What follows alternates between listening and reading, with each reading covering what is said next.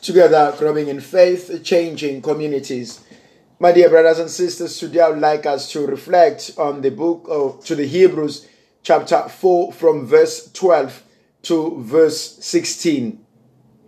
Brethren, the word of God is living and active, sharper than any two edged sword, piercing to the division of the soul and the spirit, of joints and marrow and discerning the thoughts and intentions of the heart.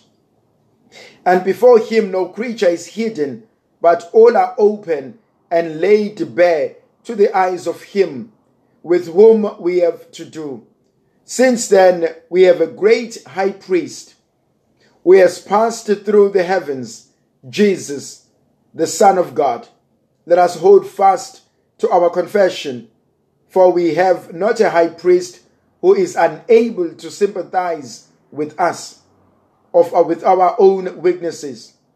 But one who is in every respect has been tempted as we are yet without sinning. Let us therefore with confidence draw near to the throne of grace that we may receive mercy and find grace to help in time of need what a beautiful reading. There's so much in this. The first part talks about the Word of God. It's alive and it is active. But today I don't, I don't really want us to, to act on that and to reflect on that. But rather, I would like us to reflect on what the author says when he talks about the high priest. He says, We have a high priest who has passed through the heavens and his name is Jesus, the Son of God.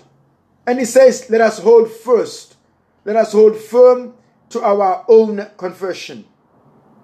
This is absolutely powerful what he says.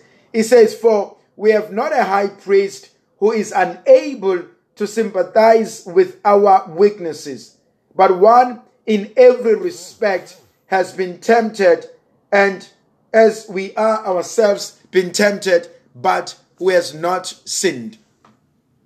What a most beautiful analogy, description of Jesus. We have a high priest who is not distant from us. He knows what we are going through. And the author says this high priest is not like he's unable to sympathize with us. For he was tempted in all things, but he did not sin. He is our high priest who has passed through the heavens, who has come to become like us, who is the imprint, the image of the invisible God. This there's a beautiful story that is told of a man who had wanted to go and see the president. But this man, every time he went uh, to the president's house, uh, they always stopped him. And so everybody uh, in the house, uh, the security, the guards, whenever they saw him, they like, "Do you have an appointment?" He didn't have an appointment, and they stopped him. And the man needed some help from the president. And so one day, the man, as he was in the garden, in the public park in the garden, a young boy was running around and he saw this older man sitting and crying. The young boy goes to this older man and say, "Why are you sitting here and crying?" And he says, "Well, you cannot help me." But I said, "Well, what's going on?" He said, "Well, let, let me talk to you."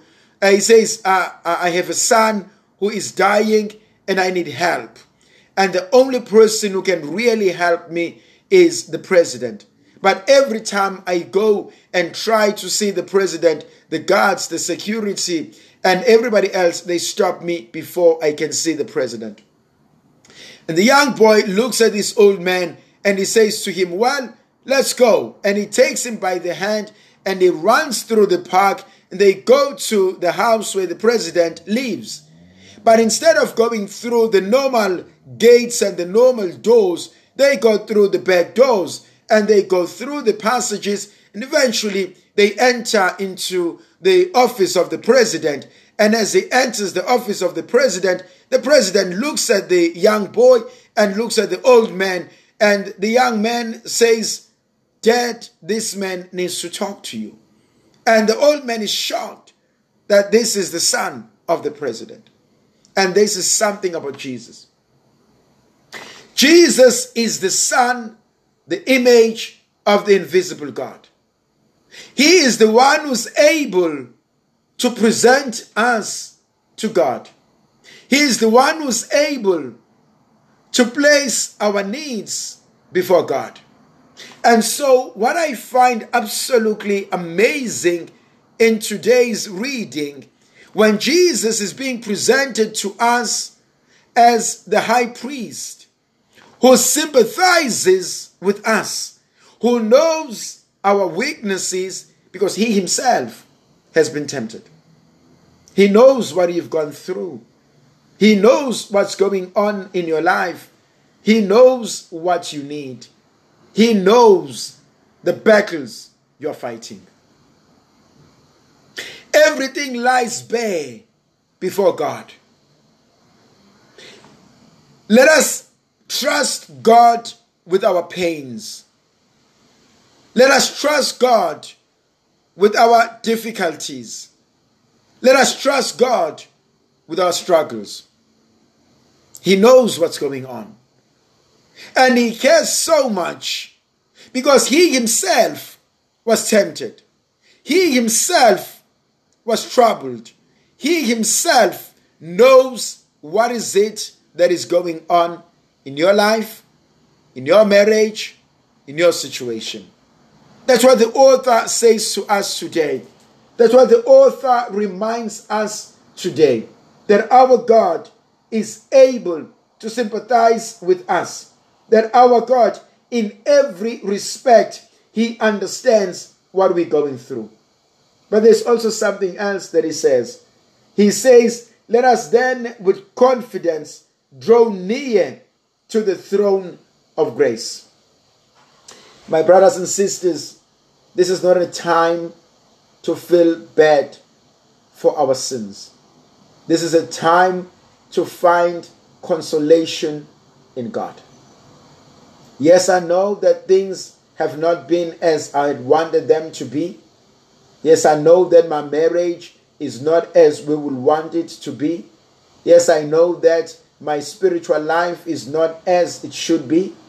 But this is not the time to feel sorry for ourselves. This is not the time to condemn ourselves. This is a time to draw closer to God with confidence Let's draw closer to the one who knows us. Let us draw closer to the one who loves us.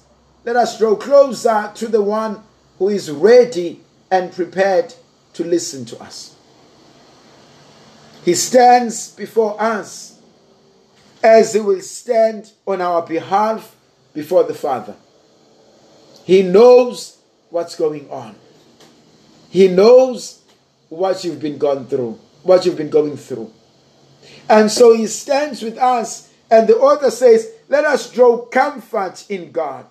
Let us approach the throne of grace, the throne of mercy, the throne of forgiveness.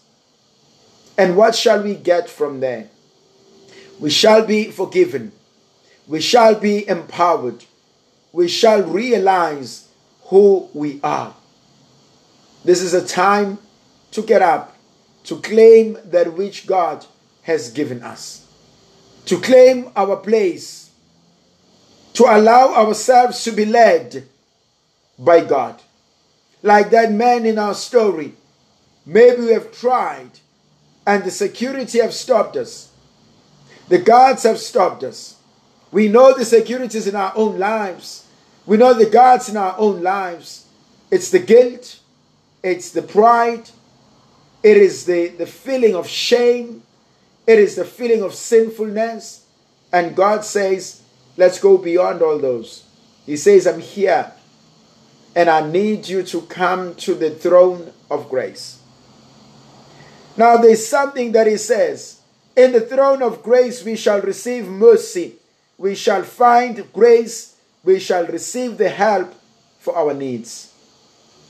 What is it that is you want the Lord to do for you, for your life, for your family?